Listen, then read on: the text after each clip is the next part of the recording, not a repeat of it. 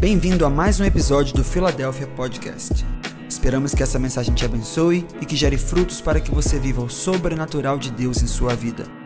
Conecte-se conosco em todas as redes sociais e também no YouTube, no arroba ifiladelphia.org. Que Deus te abençoe. Graça e paz, família Filadélfia. Boa noite, glória a Deus, agora sim. Estou muito feliz de estar aqui nessa noite com vocês. Essa campanha dos 12 dias tem sido assim poderosa, não sei para você, mas para mim eu estou sendo daqui cada dia renovado com uma expectativa nova no meu coração. E tem sido incrível. E hoje eu estou aqui na frente de vocês com muito temor e muito tremor. E uma expectativa muito grande no meu coração, porque desde o momento que o pastor Diego falou para mim que eu iria trazer essa palavra hoje, o Espírito Santo começou a ministrar no meu coração. E conforme eu fui estudando algo foi mudando dentro de mim, é como se uma chave fosse girando e algo fosse sendo gerado no meu coração. A expectativa por um mover de Deus, amém? E eu estava muito feliz que o apóstolo dele não estava aqui ainda, mas agora ele chegou. Então, orem por mim aí. Mas ontem o apóstolo Zenit trouxe uma palavra aqui incrível, falando sobre as sete ondas do avivamento. Quem estava aqui ontem à noite? Se você não estava, você pode ir lá no nosso canal no YouTube ou nos, nos espaços de podcast, no Spotify, no Google, na Apple, e ouve essa mensagem porque foi muito boa. E ontem ele falou sobre uma dessas ondas de avivamento, que foi a primeira onda do avivamento. Quem lembra qual foi? A Rua Azul estava no meio, mas a primeira onda foi a do pentecostalismo. É isso aí, né, apóstolo? Eu não falo bonito igual o senhor. Mas foi a primeira onda do avivamento. E ele começou até a mencionar algumas coisas nisso. Mas hoje nós vamos falar especificamente sobre a Rua Azusa. E eu quero saber, quantos aqui já ouviram falar pelo menos alguma coisa sobre a Rua Azusa? O avivamento da Rua Azusa. Quantos aqui falam assim, Gabriel, eu nunca ouvi falar nada sobre esse assunto? Glória a Deus. Glória a Deus. Eu quero que você abra sua Bíblia comigo lá em Atos 2. A gente vai ler Atos 2, do versículo 1 ao 4. E depois do 16 ao 21. Atos 2, 1 a 4. Acharam? Eu vou ler para a gente poder ganhar tempo. Diz assim: Chegando o dia de Pentecoste, estavam todos reunidos em um só lugar. De repente veio do céu um som como de um vento muito forte e encheu toda a casa na qual estavam assentados. E viram o que parecia línguas de fogo, que se separaram e pousaram sobre cada um deles todos ficaram cheios do Espírito Santo. Fala comigo, cheios do Espírito Santo. E começaram a falar em outras línguas, conforme o Espírito os capacitava. E a gente vai pular lá para o versículo 16 e vai dizer: É Pedro falando, isto é o que foi predito pelo profeta Joel. Nos últimos dias, diz Deus: derramarei do meu espírito sobre todos os povos os seus filhos e suas filhas profetizarão, os jovens terão visões, os velhos terão sonhos. Sobre os meus servos e as minhas servas derramarei do meu espírito naqueles dias, e eles profetizarão. Mostrarei maravilhas de cima do céu e sinais embaixo, na terra sangue, fogo e nuvens de fumaça. O sol se tornará em trevas e a lua em sangue, antes que venha o grande e glorioso dia do Senhor. E todo aquele que invocar o nome do Senhor será salvo. Feche os olhos comigo nesse momento. Nós estamos nos conectando agora a uma atmosfera no reino espiritual. E essa atmosfera é construída tanto por mim que está trazendo a palavra, quanto por você que está sentado aí. Então, mesmo ao longo dessa palavra, se o Espírito te mover a isso, a você começar a falar em línguas, a você começar a glorificar ao Senhor, você tem liberdade para isso nessa noite. Espírito Santo de Deus. Nesse momento nós queremos convidar o Senhor, Pai, a tomar a direção dessa reunião, a tomar a direção desse culto, Pai. O Senhor tem a preferência aqui nessa noite, Deus. Aquilo que o Senhor quer fazer, a sua agenda, Pai, é o principal motivo de estarmos aqui nessa noite, Senhor. Então nós te pedimos, Espírito Santo de Deus, fala com cada um de nós, Pai, e vem fazer aquilo que só o Senhor pode fazer em nós, Pai. Aviva, Senhor, nossos corações nessa noite, Pai, assim como foi feito em Azusa, Pai, há anos atrás, que agora seja feito em nós, Pai. Essa é a nossa oração no nome de Jesus. Amém. Glória a Deus. Nessa noite eu recebi a missão de falar sobre um dos maiores avivamentos de Deus na face da terra. Uma das maiores manifestações da presença de Deus que já aconteceram nesse planeta. E eu fiquei muito nervoso quando eu comecei a estudar, porque não é o tipo de pregação que eu estou acostumado a pregar. Porque é muito legal você pegar uma passagem da Bíblia e você começar a pregar naquilo ali, mas hoje eu quero fazer para você é ativar a sua fé. É mostrar que o que Deus já fez, Ele pode fazer de novo e Ele vai fazer de novo através de nós. Então hoje é uma pregação um pouquinho diferente do que geralmente eu faço, uma pregação histórica. Eu quero que você se sinta inspirado. E conforme eu vou falando histórias para você, falando coisas sobre o que aconteceu, comece a receber no seu lugar. Senhor, eu quero viver isso. Eu vou viver isso. Nós, como Igreja Batista Filadélfia, nós, como Igreja do Senhor, nós vamos viver isso. Porque essa promessa está sobre mim sobre você. Michelle Griffith, que foi uma grande, é uma grande escritora e estudiosa desse evento, ela fala o seguinte: Rua Azul, número 312, Los Angeles, Califórnia. Esse era o endereço de Deus aqui na terra entre abril de 1906 e novembro de 1910. Olha que poderoso isso. Imagina você ouvir Rua Doutor Américo de Oliveira 250. Esse era o endereço de Deus em 2021. Isso era o que aconteceu naquele tempo. E todos nós que estamos aqui hoje, se você está aqui hoje, você é um crente cheio do Espírito Santo, você deve partir disso ao ministério do avivamento da missão Azusa. Lá no começo do século passado, em 1906, Deus começa a fazer algo diferente na Califórnia e ao redor do mundo. Amanhã a Lu vai trazer uma palavra para vocês aqui sobre o avivamento do país de Gales, que foi meio que começou o avivamento da Azusa, né? E foi algo muito poderoso que Deus fez. Lou Engle diz o seguinte: sempre que as histórias de Azusa são recontadas, o mesmo espírito da rua Azusa se move adiante porque o último capítulo ainda não foi escrito. E eu e você, nós somos a geração que vai escrever o último capítulo, a sétima onda, como o apóstolo Zenim ministrou ontem. Azusa começou o movimento pentecostal que nós vivemos hoje. E aí eu tenho alguns dados que eu gosto de estudar. No mundo, nós somos mais de 600 milhões de crentes. Pentecostais e carismáticos. Tem quase 2 bilhões de pessoas que professam a fé em Jesus mas pentecostais, crentes avivados do fogo, como eu e pastora Alda, somos 600 milhões, amém? E o Brasil, queridos, olha que notícia legal. O Brasil é o maior país pentecostal do mundo. Dos 600 milhões de crentes pentecostais cheios do Espírito Santo de Deus que estão espalhados pela face da terra, quase 35 milhões de crentes avivados estão aqui no Brasil.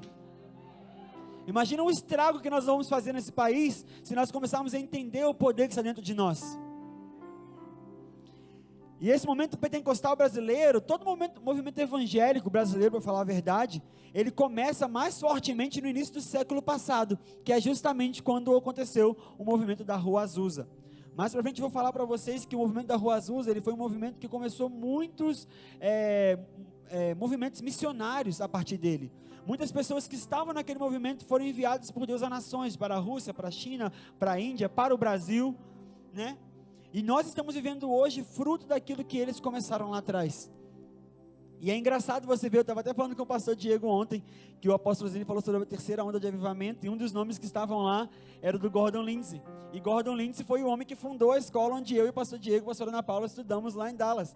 E eu falei, pastor, como é que é engraçado que literalmente, não é aquele clichê de crente, nós somos frutos do movimento que começou lá atrás. E tudo isso vem acontecendo, palavras sendo liberadas para poder culminar agora, nessa geração, 2021. Eu e você. Qual a resposta que nós vamos dar sobre isso? Então vamos um pouquinho de história agora. Amém? Vou combinar com vocês como vai funcionar. Eu vou contar para vocês um pouquinho da história de Azusa. Como começou, quem eram os caras que faziam acontecer. Depois eu vou falar para vocês quais eram as principais características daquele movimento e que eu creio que Deus quer começar a fazer nos nossos dias de novo, amém? E no final eu vou começar a contar histórias para vocês e essa hora que a sua cabeça vai explodir. Contar histórias do que Deus fez para que a sua fé seja aumentada para o que Deus vai fazer de novo. Mas vamos começar pela história. Em 1906, Deus mostra um modelo de sociedade que estava muito além do seu tempo. Nessa época, para você ter uma ideia, as mulheres nos Estados Unidos não podiam nem votar. Elas não tinham direito de votar. Mas na missão azul, as mulheres elas eram importantes. elas tinham poder, elas tinham autoridade, elas ocupavam cargos de liderança. Deus estava fazendo algo na Azusa que era muito além do seu tempo. Naquela época havia leis pesadas de segregação em toda a sociedade. Mas Deus uniu a todos ali: negros, brancos, asiáticos, pessoas de todos os backgrounds culturais. Antes mesmo da primeira lei sobre direitos civis ser implantada daqui a 50 anos. E Deus já estava fazendo acontecer. Mas para a poder começar a entender como que isso tudo se tornou, porque não foi da noite para o dia. E eu quero que você perceba como que Deus faz todas as coisas no mais inimaginável possível para que as coisas aconteçam. No avivamento não existem figurinhas marcadas. Todos podem ser usados. Todos podem ser usados. Basta se colocar numa posição de ser usado por Deus. Basta ter um coração que busca, que clama, que anseia pela presença dEle. E eu quero falar para vocês sobre quatro pessoas importantes para a gente entender o início do movimento de Azusa. O primeiro é um cara chamado Charles Parham. O apóstolo Zeni falou dele também aqui ontem. É, Parham foi um ex-pastor de uma igreja metodista mas ele decide abandonar a sua igreja porque ele começou a acreditar no batismo com o Espírito Santo.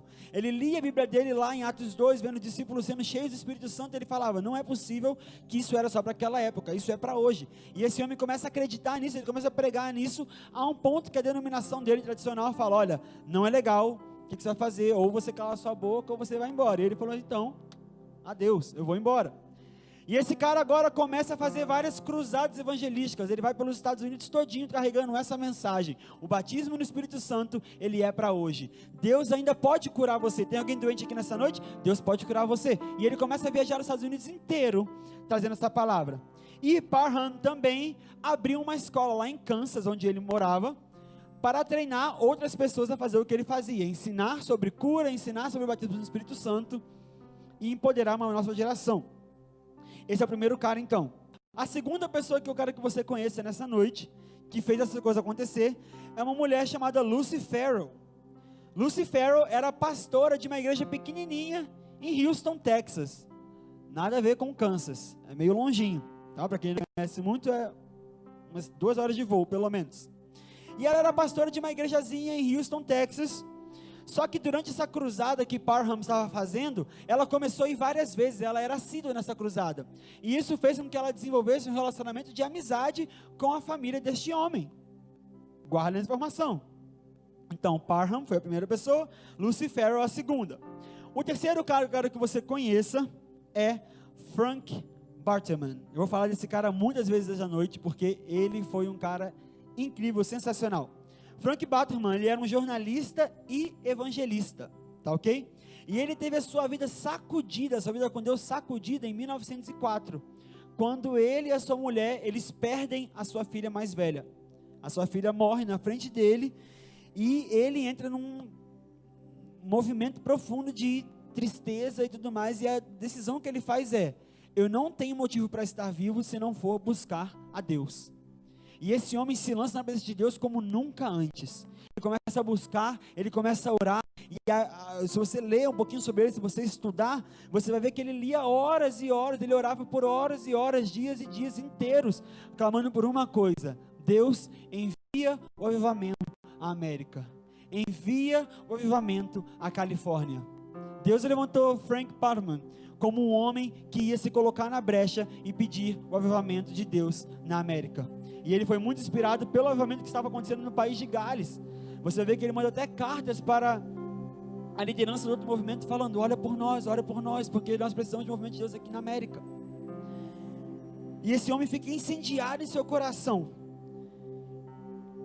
para que Deus fizesse na América o que estava acontecendo em Gales. E a última pessoa que eu vou falar para você nessa noite que fez o negócio acontecer é o nosso cara da noite. Tá bom? Meu amigo, eu posso falar que ele é meu amigo, estou sabendo dele já. O quarto pessoa que eu preciso que você conheça nessa noite se chama William Seymour. Fala comigo, William Seymour. William Seymour é o cara principal. Espírito Santo é o cara principal da Verme da Ajuda, mas William Seymour foi o cara que Deus escolheu para liderar esse movimento. Aí você pensa, cara, então se esse cara foi o líder do maior avivamento de Deus na face da terra que você falou tudo aí, ele devia ser o cara, né? Todo mundo devia gostar dele, certo? Errado. Nos padrões daquela época, William Seymour era ninguém. William Seymour era negro em um período onde o país dele era extremamente racista. Ele era filho de ex-escravos.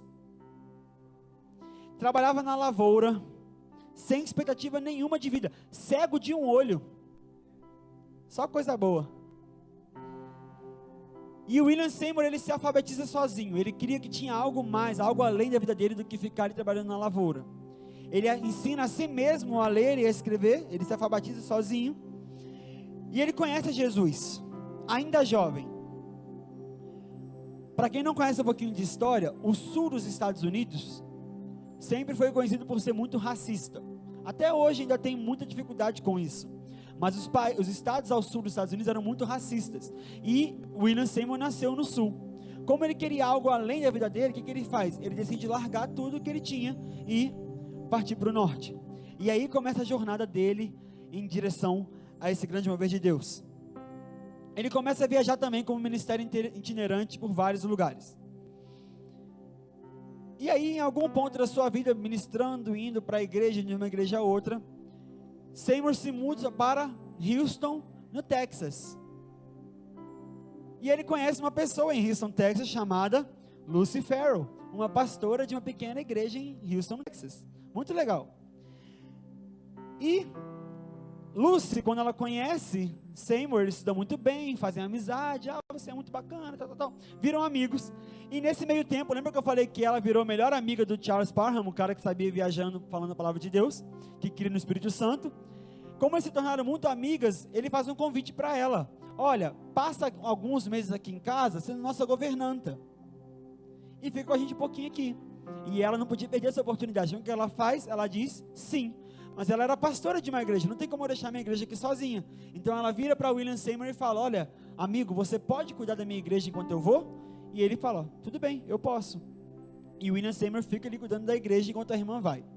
Só que nesses dois meses que Lucy Farrell passa lá com Charles Parham, a vida dela é extremamente mudada. Por quê? Ela conhece agora o poder do Espírito Santo. Durante o tempo que ela estava lá, ela ouviu falar sobre o batismo no Espírito Santo, sobre o dom de falar em línguas, e ela recebe esse dom. E quando ela volta para Houston, depois de dois meses, ela vê o William Seymour e ela fala: Você precisa disso na sua vida. O Espírito Santo não parou de operar lá atrás, ele continua operando. E as curas acontecem. E ela traz toda essa informação para William Seymour, que fica com a cabeça assim, pá, explodindo. E esse homem, então, ele começa a decidir a estudar mais sobre isso. E ele começa a crer nisso.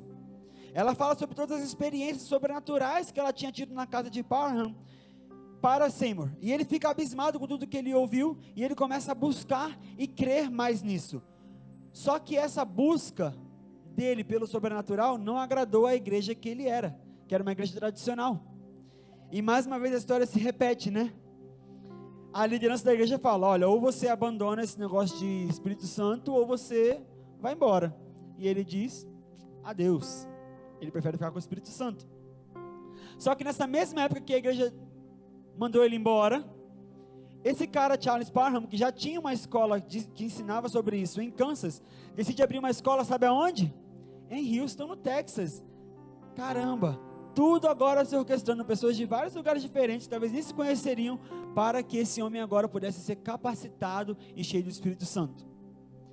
A história está ficando boa, não está? Não para William Seymour acredita que, mesmo ele se matriculando nessa escola, havia nos Estados Unidos uma coisa chamada leis. Deixa eu só olhar para mim falar. Lei Jim Crow. O que, que era a lei Jim Crow?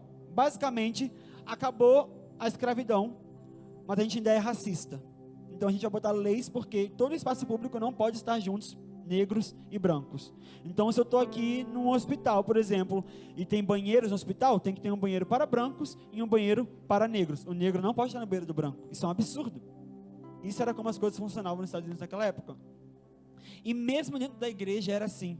Porque William Seymour ele se matricula para ser aluno de Parham nessa escola para poder aprender sobre o Espírito Santo, mas ele tinha que ouvir as aulas do lado de fora.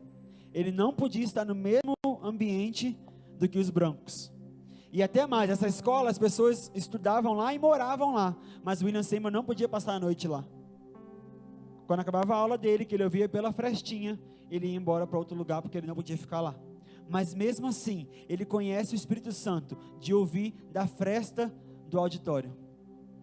pela paixão que estava no seu coração, pelo Espírito Santo de Deus. Ok, está comigo até agora? Podemos seguir? Então, isso foi o que Deus fez, usando pessoas de vários lugares para se conectar, para poder caminhar em direção ao que Ele queria fazer. E aí, agora a gente começa realmente o ministério da missão Azusa. 1906. Lembra que eu falei que eh, Simon ficou um tempo de dois meses cuidando da igreja? Nesses dois meses, tinha uma moça lá da Califórnia que foi visitar uns familiares em Houston, Texas, e viu uma igrejinha lá, assim, vou começar a vir nessa igreja. Ela foi um domingo, foi dois domingos, foi três domingos, e essa mulher se apaixonou por William Seymour, não no sentido romântico, mas no sentido de que ela admirava muito sua liderança, a maneira como ele amava Deus, a maneira como ele falava dos dons do Espírito. E ela faz então um convite: olha, está abrindo uma igreja nova aqui na Califórnia, e eu queria muito que você viesse ser o nosso pastor. E William Seymour, ele sente que isso era a direção de Deus para ele naquele momento. E ele faz o quê? Ele junta suas malas e ele vai para a Califórnia. Ele se muda no mês seguinte para a Califórnia. E naquela cidade de Los Angeles havia muita fome de Deus. Lembra que eu te falei de Frank Batterman? Esse homem estava já há 3, 4 anos orando. Deus envia o avivamento. Deus envia o avivamento. De dia e de noite. Deus, você vai ver na história dele que ele levanta outros intercessores e conectam com Batterman que pediam a mesma coisa. Deus envia o avivamento a Los Angeles. Nós precisamos de avivamento em Los Angeles. Então havia naquela cidade um ambiente de fome pela bênção de Deus. E aí chega Seymour na igreja, culto domingo de manhã, o apóstolo até começou a mencionar aqui ontem, e ele fala sobre o quê? Sobre o Espírito Santo. E aí legal, falou que o Espírito Santo faz você ser batizado, e você vai falar em línguas, tudo mais. Glória a Deus, Deus abençoe, vai para sua casa, vamos almoçar, à noite tem culto. E ele vai para casa, e ele volta à noite. Só que quando ele volta à noite, ele não encontrou a igreja cheia de gente querendo ouvir a palavra de Deus. Sabe o que ele encontrou? A porta com um cadeado e um recadinho. Não precisa voltar. Não concordamos com os ensinamentos e não vamos dar espaço para essas coisas aqui dentro. Tchau, tchau. E aí o William Seymour fica desesperado, porque ele tinha acabado de voltar, de, de se mudar para um lugar. No primeiro culto que ele fez, a igreja rejeitou o ensinamento. A gente não concorda com esse negócio de Espírito Santo. Isso aí é imaginação, isso aí é invenção sua. Só que uma das famílias que estavam lá na igreja se sentiu, ainda bem que eles eram crentes, né, gente? Se sentiu meio mal. Não, a gente não pode deixar o cara no meio da rua. Convidam ele para ir para a casa dele. E aí, é, Seymour fica na casa dos Lee por algum período de tempo. Só que todo momento que ele estava lá dentro, ele só orava. Ele se trancava no quarto dele e orava, de manhã até de noite. Orava, orava, orava, orava. E depois de alguns dias, ele convidou a família para poder vir orar com ele. E eles, meio relutantes, foram. E adivinha o que aconteceu com eles? Onde tem uma brasa queimando chega outras perto, o fogo de Deus ele acende. E aquelas pessoas elas são impactadas pelo Espírito Santo. Mas entenda que William Seymour, mesmo crendo e orando, ele ainda não tinha sido batizado com línguas. Ele orava pelos outros, as outras pessoas eram batizadas, mas ele mesmo não tinha recebido ainda o dom de falar em línguas. Mas ainda assim, persistia. Então ele está ali e aí começa a notícia a espalhar. E a liderança da igreja falou assim: peraí, como é que a gente falou, mandou para esse cara embora, agora essa família manda ele vir aqui? Peraí. E aí foram lá averiguar e viram que ele realmente era um homem de oração, mas que não era tão legal assim dele ficar ali naquele ambiente porque não, não concordavam tal. E aí vem uma outra família, agora está chegando na história mesmo, tá? Que é a família Asbury e fala: "Não, vem para nossa casa aqui na rua Bonnie Bray Norte". E é aqui que a história começa realmente a ficar boa. Seymour começa a morar com essa família. E todos os dias eles faziam cultos de oração a Deus. E os cultos que eles faziam era horas e horas e horas de jejum e oração e busca pelo menos de Deus. E aí, como eu falei, quando tem uma brasa queimando, chega um carvão perto, começa a queimar também. Essas reuniões de orações começaram a ficar tão fortes, tão poderosas, Deus se movia tanto ali no meio deles, que os vizinhos começaram a ouvir sobre isso e falaram: Deixa eu ver o que está acontecendo lá. E ali na rua Bonnie Bray Norte começa o início do avivamento da rua Azusa. Cultos avivados, pessoas recebendo dom de línguas, curas acontecendo, pessoas se levantavam e profetizavam, pregando, jejuavam por dias, e as notícias foram se espalhando e crescendo cada vez mais. E as notícias se espalharam de tão forma que fazia com que tivesse multidões, multidões, multidões ao redor da casa, querendo saber o que estava acontecendo lá, querendo ouvir a palavra, querendo receber uma oração. Multidões de pessoas enchendo todas as áreas ao redor da casa dos Asbury. Se dizia naquela época que quando Simon pegava ali, a varanda se transformava em púlpito e as ruas em banco. Porque todos queriam ouvir aquilo que aquele homem estava carregando. E eu quero declarar que vai chegar o tempo onde as pessoas vão na sua casa, na sua porta, falar: Ei, me fala desse Deus que você serve. Ei, você é um, um crente do Espírito Santo, né? Que Espírito Santo é esse? Como que eu faço para receber esse batismo? Porque eu quero na minha vida. Você crê nisso? Começa a glorificar no seu lugar, porque nós vamos receber nessa noite. Olha o que, que Frank Batman fala sobre essas reuniões. Era notável na reunião a humildade que se manifestava nas pessoas. Todos estavam absorvidos pela presença de Deus era evidente que afinal o Senhor havia encontrado o pequeno grupo através do qual ele poderia atuar. E ele também fala: Deus sempre procurou um povo humilde, porque ele não pode usar outro tipo de pessoa. A humildade sempre foi alguma coisa que marcou, obviamente, de Azusa. Então, se você quer viver o avivamento, aí a primeira dica para você da noite: seja humilde. Entenda que na sua própria força você não pode nada, mas é através do Espírito Santo de Deus que nós somos capacitados para a obra. Amém? E aí esses cultos começam a encher tão fortemente ali naquela casa, pessoas vindo, pessoas chegando e saindo, gente rodando no espírito, sendo curada, liberando palavras, tudo acontecendo que um dia a varanda não aguentou. A varanda daquela casa literalmente desabou. Eu não sei se foi o peso da glória ou foi o peso das pessoas, mas a varanda desabou. E aí o dono da casa fala: "Cara, minha varanda, não dá para a gente ficar mais aqui. O grupo está crescendo, as pessoas estão chegando, a gente precisa de algum outro lugar." E aí William Seymour ele sai procurando pela cidade um lugar onde eles pudessem estar. E aí ele consegue encontrar ali um novo lugar. E eles encontraram Rua Azusa, número 312, Los Angeles, Califórnia. Alguns dados sobre esse lugar. Era um prédio de dois andares.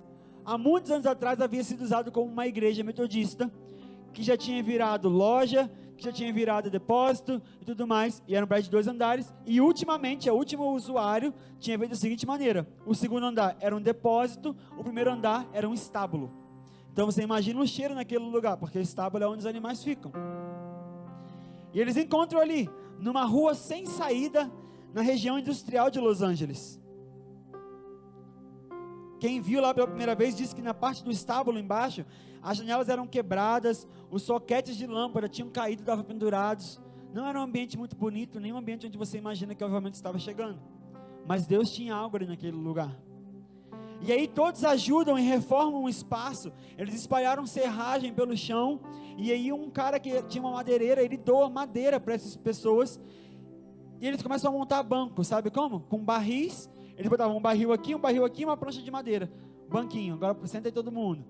E eles faziam de formato que todo mundo ficasse de frente um para o outro. Então eles ficavam em quadrado ali, em formato de quadrado. E ali também colocaram duas caixas, dois caixotes de madeira, um em cima do outro, para que William Seymour pudesse usar como púlpito. Hoje eu tenho um púlpito lindo aqui que a pastora Ana Paula escolheu, mas ele não tinha um desse chique aqui não. Ele tinha dois caixotes de madeira, um em cima do outro, onde ele usava como púlpito, e uma outra coisa que eu vou falar para vocês já já. Azusa também era um lugar, como eu já falei, onde negros, brancos, asiáticos, homens e mulheres, crianças e adultos, todos podiam estar juntos em unidade. E aí tinha uma frase que define isso que é muito forte para mim, que fala: a segregação racial foi apagada pelo sangue de Jesus. Hoje você ouvir isso é uma coisa. Naquela época você ouvir isso, tinha um entendimento totalmente diferente. Imagina viver num lugar onde havia leis, onde negros e brancos não podem ocupar o mesmo espaço. E agora estavam todos ali dentro de um ex-estábulo, um antigo estábulo, buscando a presença de Deus e sendo tocados por Deus. Era muito grande o que Deus estava fazendo ali. No segundo dia de culto em Azusa, houve um terremoto na cidade. E aí imagina o quanto de gente que já ficou assim: Meu Deus, mundo está acabando, Deus está voltando correram um monte para Azusa. Diz que foram centenas de pessoas que foram para a igreja poder se arrepender, confessar pecado, pelo medo do que estava acontecendo. Mas já no segundo dia começa o movimento de Deus para que haja ali salvação, arrependimento de pecado, confissão de pecado e conserto de vidas. Então é aqui que a gente começa a nossa história. Não estou começando a ministração, então vamos ficar tranquilo. Mas é aqui que a gente chega no ponto onde tudo começou a acontecer. Agora eles estavam ali, juntos, reunidos, clamando pelo avivamento, clamando por um mover do Espírito Santo de Deus. E eu quero falar com você sobre algumas marcas do avivamento de Azusa. que nós podemos começar a colocar nas nossas vidas agora. Como que eles faziam? E eu não estou falando para a gente começar a fazer igual aqui na Filadélfia, copia, cola. Não é isso. Mas tem princípios que não mudam. Tem princípios que nós podemos alcançar como igreja e como pessoas, como igreja individual. Que eles faziam que nós podemos fazer. Primeira marca de Azusa, que era muito forte, era o comando do Espírito Santo nas reuniões. Não é clichê falar que quem comandava os cultos na missão Azusa era o Espírito Santo. Não havia naquela igreja, naquela reunião, naquela missão, nenhum tipo de programação, mas sempre havia liberdade para o Espírito agir. Nenhum assunto ou pregador era anunciado antes. Alguém, como é que funcionava? Todo mundo chegava lá, sentava nos banquinhos e começava a esperar o Espírito Santo fazer alguma coisa. William Seymour morava no, no prédio de cima, ele descia para o templo, ele sentava no púlpito, e a história conta que, lembra que ele tentava trazer um caixote, ele colocava sua cabeça no caixote, e ele ficava lá até que Deus falasse alguma coisa para ele. Ele nunca se movia da sua própria força, ou do seu próprio conhecimento, ou daquilo que ele achava que era necessidade. Ele entrava, se colocava no lugar de entrega, cabeça no caixote, e esperava Deus falar com ele. E enquanto os irmãos estavam ali reunidos, orando, buscando ao Senhor, a partir do momento que alguém se levantava com unção para trazer a mensagem, ele tinha liberdade para trazer a mensagem, para cantar, para orar, para profetizar, o que for que o Espírito Santo tivesse movendo o coração deles para fazer naquele momento. O pregador poderia ser de qualquer raça, sexo, idade, origem. Às vezes se pregava em inglês, outras vezes em línguas, com interpretação. E aí um, um PS, uma observação bem curiosa para a gente aqui. O dom de línguas em Azusa era manifestado um pouquinho diferente de como a gente vê hoje. Porque hoje a gente vê o dom, de, o dom de línguas aqui, a gente fala em línguas, glória a Deus. Mas a maioria das vezes, pelo menos eu posso falar que eu só vi línguas que a gente não entende, línguas celestiais. Que você vê lá alguém falando, ah, cheira babacê, igual os meninos do, do pastor Diego perguntam, né? Quando você vai me ensinar a orar em hebraico? Porque a gente não entende. Mas em Azusa, Muitas vezes o dom de língua foi manifestado em você aprender uma língua que você não dominava. Então você estava aqui agora no culto e de repente você é batizado com dom de línguas e você começa a falar inglês fluente. Ou então você começa a falar agora uma língua lá no dialeto lá da Índia, que você nunca ouviu falar que existia. O dom de línguas era manifestado um pouquinho diferente. E lembra que eu falei sobre o grande impacto missionário que a Azusa teve? Muito disso se deu por causa disso. Porque agora eu estava aqui no culto buscando o Espírito Santo. E aí eu recebo a língua mandarim. Aprendi a falar mandarim agora fluente. Será que Deus me deu mandarim para ficar em Los Angeles? Acho que não. Então muitas pessoas elas começaram a ser enviadas através do dom que elas recebiam. Deus capacitava conforme Ele chamava. E essas pessoas começaram a ser enviadas. E a gente teve o início do movimento pentecostal ao redor de todo mundo por causa disso. Então, eles entendiam que o responsável pelo mover era o Espírito Santo de Deus, amém? Glória a Deus. Olha só essa fala que é um testemunho de quem estava lá. Frank Bettman que falou. Nunca o local estava fechado ou vazio. O povo vinha se encontrar com Deus e ele estava ali. Por isso a reunião era contínua e não carecia de liderança humana. Tudo era espontâneo, comandado pelo Espírito. Queríamos ouvir de Deus através de quem quer que fosse que ele falasse. Não fazíamos acepção de pessoas. Os ricos e pobres eram iguais aos pobres e ignorantes. Mas ainda ele fala: olha que poderoso isso. Estávamos absorvidos em Deus nas reuniões. Isso está na sua cabeça por um momento. O que quer estar absorvido em Deus? Estávamos absorvidos em Deus nas suas reuniões através da oração. Nossas mentes estavam voltadas exclusivamente para Ele e todos lhe obedeciam com mansidão e humildade. O Senhor podia irromper através de qualquer um. Orávamos por isso continuamente. Alguém finalmente ficava de pé, ungido com a mensagem. Todos reconheciam isso e permitiam que acontecesse. Podia ser uma criança, um homem ou uma mulher Podia ser do banco de trás ou do da frente, não fazia diferença. Ninguém queria aparecer, só pensávamos em obedecer ao Senhor. Na verdade, olha só que poderoso isso aqui. Havia uma tal atmosfera divina que só o tolo se colocaria de pé sem a verdadeira unção. Isso é poderoso demais. Aqueles irmãos estavam 100% na dependência do Espírito Santo. 100% disponíveis. Espírito Santo, faça o que o Senhor quiser fazer. Isso é poderoso demais. Todos sentiam que Deus era quem era responsável pelos apelos. Sabe o apelo que a gente faz aqui? Quem quer se libertar agora do seu passado, vem aqui na frente. Quem quer entregar sua vida para Jesus, não tinha isso. Em Azusa, quem era responsável era Deus. Era Ele quem chamava. E poderia acontecer a qualquer momento. Disse que se alguém levantasse para pregar na sua própria força, não recebia unção, mas eu vou levantar. Os irmãos começavam a chorar tanto em arrependimento que fazia com que a pessoa se sentasse ou até mesmo fosse embora, de tanta vergonha que ela sentia eles eram liderados, guiados pelo mover do Espírito. E eu creio que esse mesmo mover do Espírito ele está disponível para nós essa noite. Basta uma resposta do nosso coração de nos colocarmos, Senhor, eu estou aqui para o Senhor. Mesmo que seja desconfortável, mesmo que eu não entenda o que está acontecendo, porque muitas vezes a gente tem tendência de ficar no controle de tudo. E agora, pastor Murilo, acabou a quarta música. Pastor, pastor Diego, não fazer o, o ofertório? Não, o ofertório agora não, primeiro tem que dar os avisos. E a gente fica tão preocupado com isso. E onde fica a liberdade do Espírito Santo? Deixa eu correr por causa do meu horário. Depois eu vou ser profeta com vocês. Deixa eu ensinar primeiro. Amém? Anota aí que não está no Google isso aqui não, tá bom? Vamos lá. Evan Roberts, que foi o cara lá do avivamento de Gales, que você vai ouvir amanhã, ele falava o seguinte: Eu não sou a fonte desse avivamento, mas apenas um agente entre tantos outros que estão se transformando numa multidão. Eu acho que essa é a mentalidade que nós temos que ter. Não é sobre mim, não é sobre o que eu posso fazer, não é sobre o pastor Diego vai pregar hoje ou se a pastora Ana Paula vai pregar hoje. Não, não é sobre pessoas. Nós todos somos agentes do que Ele está fazendo e nós estamos nos tornando em uma multidão. Nós estamos nos tornando em uma multidão.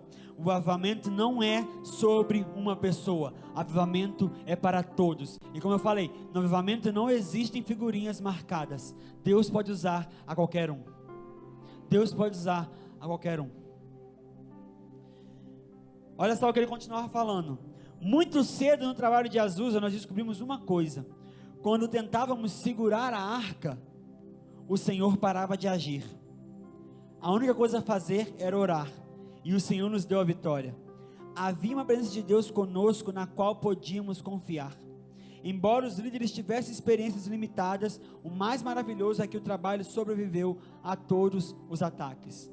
Dependência de Deus. Vamos seguindo. Em Azusa, o poder de Deus podia ser sentido mesmo do lado de fora do prédio. Olha só que incrível. Dezenas de pessoas foram vistas várias vezes prostrando-se no chão em plena rua mesmo antes de entrar no prédio. E as pessoas se levantavam falando em línguas, mesmo sem ter ouvido nenhuma instrução sobre isso. Não é uma época como nós estamos vivendo hoje, que você já viu, mesmo que você não seja crente batizado em línguas, você já viu alguém que falava em línguas, você já conhecia o movimento pentecostal. Não era essa época. Era algo onde tudo era novo. E essas pessoas caíam no chão de estar na rua, levantavam falar em línguas sem saber nem o que estava acontecendo. Tão forte era o poder de Deus naquele lugar. Bartman conta que as pessoas pareciam cair aos pedaços, mesmo na rua, sem nenhuma provocação. Havia como uma cerca em volta da missão Azusa, feita pelo Espírito. E quando o povo atravessava, a dois ou três quarteirões de distância, eram tomadas pela convicção dos seus pecados. Isso é muito poderoso. E eu creio que isso não parou em Azusa. Deus vai continuar fazendo. Se nós nos colocarmos à disposição. Baterman mesmo, que era um homem de oração, um homem cheio do Espírito Santo, que clamava provavelmente há anos, disse que por diversas vezes indo para Azusa, ele teve que parar no meio do caminho e pedir forças a Deus antes que ele ousasse dar mais um passo em direção àquele lugar. Tamanha era o peso da glória de Deus ali naquele lugar. As pessoas vi, olha só que ele, isso aqui é muito legal. Como eu vi ele falando isso assim, cara, olha a plenitude de vida que ele vive na presença de Deus. Baterman disse: Eu preferia viver seis meses naquela época do que 50 anos de uma vida normal. Isso é perspectiva dos céus. É quando você entende que nada mais importa além da presença de Deus. Nada mais importa. A atmosfera sobrenatural. As pessoas vinham a Azusa por causa de Deus, não por homens. São os improváveis Todos que forem cheios do poder do Espírito Santo podem ser usados por Deus. Amém? Então, esse foi o primeiro ponto sobre Azusa que me chamou muita atenção. Eles eram guiados pelo Espírito Santo em tudo que faziam. O segundo ponto que me chamou muita atenção quando eu estava estudando foram os cantos, os cânticos espirituais. Hoje aqui é muito comum, às vezes o teclado está tocando aqui, aí uma irmã começa lá atrás a cantar, e você começa a ouvir. O pastor Diego gosta muito de fazer isso também, sempre que está orando. É uma prática que para a gente hoje é normal, mas naquela época não era. E aí imagina você estar numa reunião de oração, onde todo mundo sempre foi muito tradicional e é assim que se faz. E daqui a pouquinho começa uma irmã lá atrás começar a cantar numa língua que ela nem sabe o que está falando, e aí outro começa a cantar junto com ela aqui na frente e começa a mover muito forte. Isso foi uma das marcas de Azusa, cantos espirituais. Era uma manifestação espontânea, maravilhosa, pura e poderosa. E aí se diz: essa manifestação ela aparecia à medida que o Espírito impulsionava as pessoas que tinham um dom, individualmente ou em grupo. Às vezes era sem palavras, outras vezes em línguas. O efeito sobre o povo era maravilhoso. Havia uma atmosfera celestial, como se os anjos mesmos estivessem presentes e houvessem se unidos a nós. Não havia necessidade de instrumentos, tudo era espontâneo. Na realidade, era o próprio sopro de Deus tocando nas cordas dos corações humanos e nas cordas vocais humanas. Poderoso demais o que acontece quando você está numa posição de submissão ao Espírito Santo de Deus e o que Ele quer fazer na terra. É poderoso demais. Como eu falei, embora algumas coisas pareçam normais para a gente hoje, naquela época não era, era totalmente diferente, era totalmente novo o que Deus estava fazendo. A próxima coisa que eu quero falar para vocês sobre Azusa, que era muito forte e que para mim é uma das coisas que mais me deixa assim. Meu Deus, eu quero viver isso um dia. E todos os relatos que você ouve, você vê também que era o que mais marcava as pessoas que estavam presentes lá. É a glória Shekinah. Se você está anotando, anota aí. A glória Shekinah.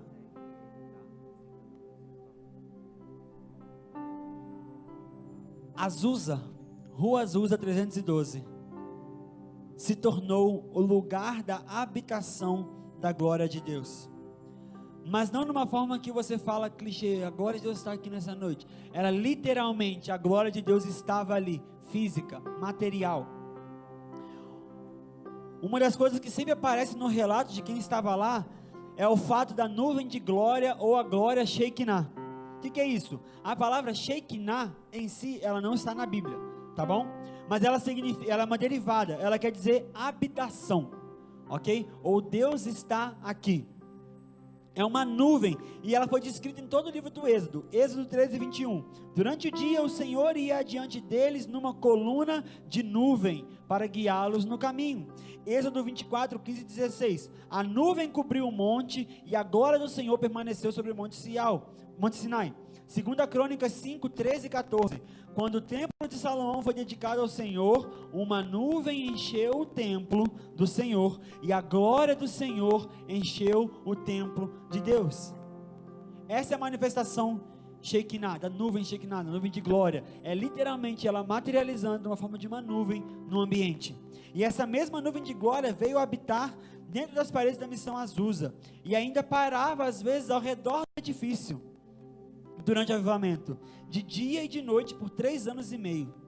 E olha só que incrível: algumas noites era possível ver labaredas que desciam do céu e subiam do prédio. Elas meio que se conectavam. Subia fogo do prédio e descia fogo do céu. Imagina que visão maravilhosa isso.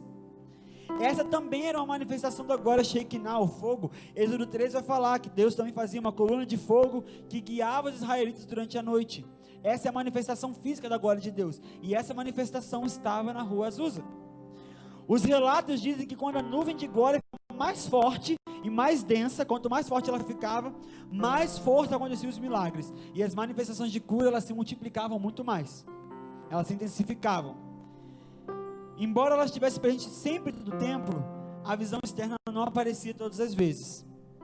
E aí conta uma história engraçada que uma vez as pessoas que olharam para o prédio logo no início viram a fumaça e o fogo. Eles ligam para o corpo de bombeiros e falam: Tá pegando fogo aqui no prédio aqui do lado. Não é possível, está sendo fumaça, está sendo fogo. E aí os bombeiros eles chegam ali naquele lugar. E quando eles chegam, eles não detectam sinal de fumaça ou de incêndio, de fogo algum. Era a manifestação da glória de Deus naquele lugar. Olha só um relato, e eu quero abrir um parênteses aqui. Ontem o apóstolo Zeni falou sobre a sétima onda que nós vamos viver. Ele falou muito sobre os jovens adolescentes. Quantos aqui tem jovens adolescentes aqui nessa noite? Glória a Deus. A Rua Azusa aconteceu lá, o avivamento lá em 1906 até 1910. a galera que estava viva naquela época já está na glória.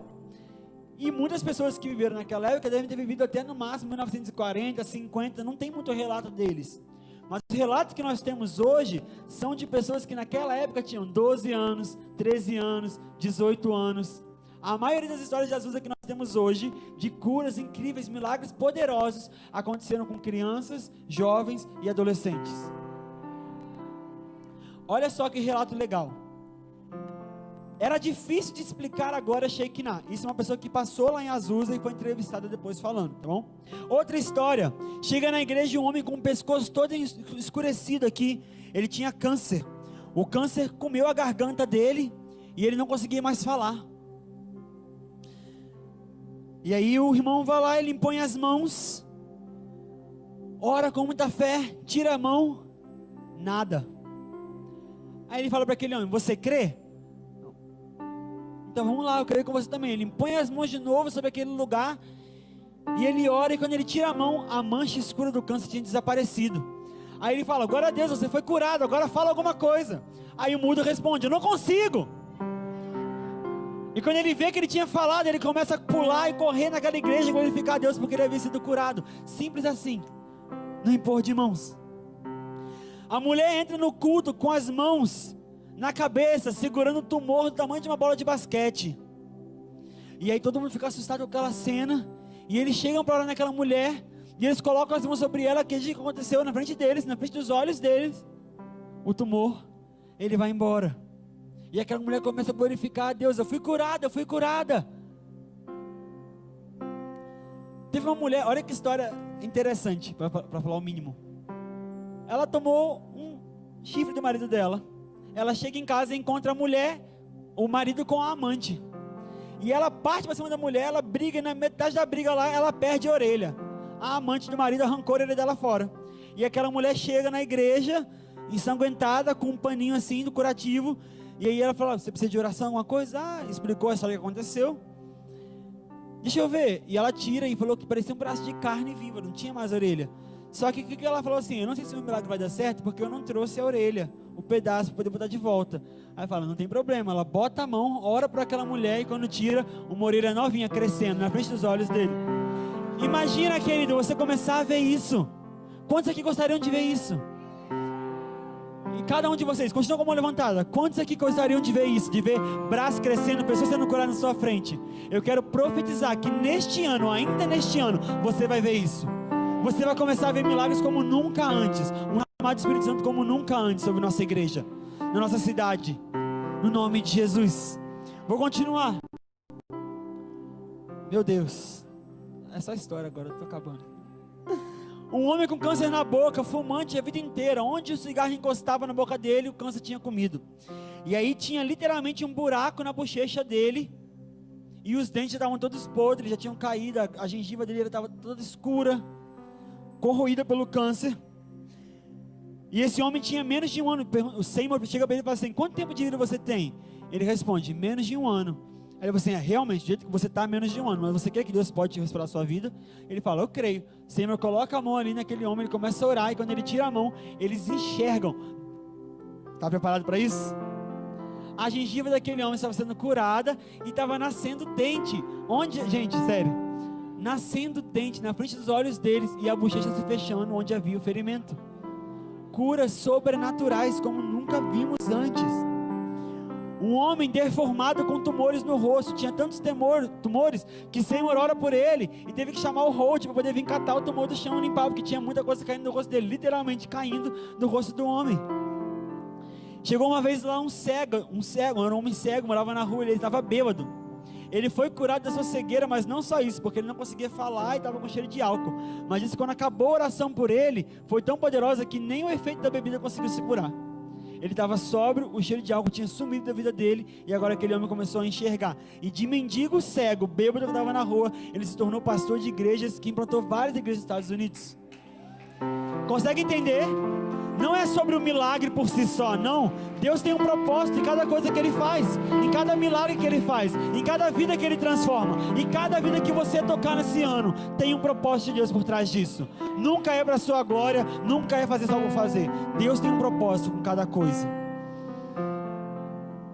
Tinha muitas histórias que eu podia contar. O homem da perna de pau que chegou que a perna de pau dele estava com problema. Aí você, não, tira a perna de pau, vamos lá. Ora, e a perna começou a crescer na frente de todo mundo da igreja. Tinha muita história. Tinha a menina que ficou presa no incêndio na casa dela e ficou com o corpo inteiro, 100% coberto em queimaduras de terceiro grau. Tão feio que quando ela chega na igreja, as pessoas viram o rosto porque ninguém queria olhar para ela, porque era uma imagem muito feia. E a menina gritava para a família: Eu quero morrer, eu quero morrer, eu não aguento de dor. E eles impõem as mãos sobre aquela menina e colocam uma toalha sobre ela. E a cada 20 minutos no culto, a irmã ia lá olhar e um novo pedaço de carne estava aparecendo. E os ossos começaram a se refazer. E no final de duas horas, aquela menina estava perfeitamente intacta, louvando ao Senhor e correndo na congregação. Eu poderia contar muitas histórias mais para você. Eu vou contar mais duas só. Tá bom? Para gente poder orar. Primeiro, olha que isso aqui é engraçado falando sobre como Deus é um Deus de detalhes. Olha o tipo de milagre que aconteceu em Azusa. Chegou uma mulher uma vez que tinha um nariz feio. Ela não gostava do nariz dela, o nariz dela tinha uma curva que ela não gostava. E ela pede para orar. Você quer que Deus pode transformar isso? Creio. Então vamos lá. Orar. Quem cura um câncer, quem cura uma bochecha aberta, um nariz feio é de, de menos. E eles falavam assim, que via que era a pessoa que queria fazer uma cirurgia plástica, tinha uma condição. E ela coloca a mão e a curva do nariz da mulher desce. Glória a Deus. Vai lá, querida, abençoa o culto. E aí acontece o culto. E ela vê que no final, a mulher estava meio para baixo ainda. Ela chega e fala assim: O que, que foi? Tá tudo bem? Não, a cor do nariz saiu, mas a pontinha eu não gostei muito. E eles colocam a mão de novo e a ponta é restaurada e aquela mulher sai feliz da vida. Porque Deus se importa até com os detalhes. Não há nada muito grande ou muito pequeno que Ele não possa cuidar na sua vida. Glória a Deus. A última história. Um irmão, eu falei que era mais duas, Lu, pelo amor de Deus. Tinha que ser mulher, tá falando aqui, não foi eu que falei. Essa história aqui é muito legal. Essa não era de uma pessoa que estava lá descrente, que apareceu, era um irmão que era da igreja. E ele recebeu o chamado de Deus para pregar a palavra. Só tinha um detalhe, ele era analfabeto. E aí ele compartilha disso com William Seymour, com o líder do movimento, e fala: Olha, Deus me chamou para poder pregar a palavra, mas eu não sei nem ler. Como que eu vou fazer? Ele falou assim: Você quer que Deus é maior do que isso? Creio. E aí Senhor começa a orar por ele e Deus fala: Abre a Bíblia. Quando ele abre a Bíblia, ele começa a ler. E ele, a, a história fala que em uma semana ele leu a Bíblia inteira, de cabo a rabo. Lê a Bíblia inteirinha. E quando ele acaba, não sabe ler mais nada. Só que aquele homem, ele tinha a Bíblia inteira no seu coração. Se ele subisse para falar, hoje eu vou falar sobre. É, Oi? Não, eu não tenho um específico. Tipo assim, eu vou falar hoje sobre traição de marido e mulher. Ele falava para você de Gênesis, Apocalipse, todos os textos que falavam sobre aquele assunto. Ele nunca mais esqueceu. Imagina viver uma coisa dessa, queridos. E aí, porque, quantos aqui querem viver umas coisas dessa? Eu quero. Tem um motivo pelo qual eu te contei tudo que eu te contei nessa noite. 1910. Profecia de William Seymour, líder do movimento da Rua Azusa. Ele disse: Vê se não tem tudo a ver com o que o apóstolo falou também ontem, tá bom? Não é puxar sardinha, não, mas olha só. William Seymour profetiza: Em 100 anos haverá um outro avivamento como o da Rua Azusa. Só que dessa vez não ficará restrito a um só lugar. O avivamento vai alcançar todo mundo a glória Shekinah se manifestaria novamente e os milagres voltariam a acontecer. Esse avivamento não se limitaria a uma pessoa ou alguns líderes e pastores, mas alcançaria todos os membros do corpo. Dessa vez, o avivamento não cessará até a volta do Senhor. Querido, nós já estamos vivendo esse período. Essa palavra já foi liberada sobre nós. Mas a coisa sobre uma palavra liberada é que você tem que se mover em direção a ela. Você tem que andar e entrar nela. Você tem que decidir a fazer as coisas diferentes. Lou disse: Eu não quero apenas ler histórias sobre avivamento, eu quero vivenciá-las agora mesmo. Chega no tempo de só ouvir, é tempo de viver. A unção que recebemos, ela não pode ficar limitada a momentos de adoração aqui dentro. Não Deus envia a unção dele, o Espírito Santo envia a unção para capacitar você a cumprir o ID. É para fazer a diferença lá fora. É para você chegar nas pessoas que estão com casamento destruído, com filhos perdidos, pessoas doentes, e liberar a cura, liberar o poder de Deus, liberar a unção que está sobre você na vida delas. Ainda há mais de 7 mil povos não alcançados pelo Evangelho no mundo. Qual é a nossa resposta diante disso? O mover de Deus não é para você se arrepiar e se sentir legal aqui. Ai, que bom, que maravilha que está esse culto. Não é isso. O mover de Deus, avivamento, é transformação transformação de realidades. E para a gente poder fechar agora, eu vou fazer uma coisa que é totalmente fora da minha zona de conforto. Eu sou uma pessoa que gosta de estar no controle. Eu gosto de saber o que, é que as coisas vão acontecer. Mas desde o momento que Deus me falou dessa palavra, eu comecei a estudar. Eu compartilhei com o pastor Diego. Falei: Olha, estou com medo, mas eu vou mover em obediência. Eu gostaria muito de falar assim: quem quer ser mais cheio do Espírito Santo de Deus, vem aqui na frente agora. Ou quem quer se mover em cura, vem aqui na frente. Mas não é isso que Deus quer fazer. Eu falei para você que no, na rua azul, o Espírito Santo de Deus tinha liberdade para se mover. E é isso que nós vamos fazer nesse momento. Sem nada marcado, sem nada pré-definido. Se conecte com o Senhor no seu lugar e nós vamos dar liberdade ao Espírito Santo fazer o que ele quer fazer. Se você sentir a vontade de falar em línguas, comece a falar em línguas. Se você sentir Deus trazendo um cântico à sua boca, comece a cantar. Não segure o que Deus quer fazer. Então, Espírito Santo de Deus, nesse momento, nós damos a liberdade ao Senhor, Deus. Nós queremos essa palavra, Deus, de que em 100 anos haveria um avivamento maior do que foi em Azusa, Pai. E nós clamamos, Pai, nós queremos esse avivamento aqui nessa noite, aqui na Batista Filadélfia, aqui em Vitória, no Espírito Santo. Olha para nós essa noite, Espírito Santo. Nós pedimos que o Senhor manifeste a tua glória Shekinah, a tua glória presencial aqui nessa noite, Pai. Nós queremos ver a tua face, nós queremos ver o Senhor, Deus. No nome de Jesus, Senhor. Nós tomamos posse da palavra de Joel 2,28, que o Senhor derramaria o teu Espírito sobre toda a carne, Pai. E nesse momento nós queremos nos submeter à tua direção. Faça, Senhor, o que o Senhor quiser fazer nesse momento, no nome de Jesus. Amém.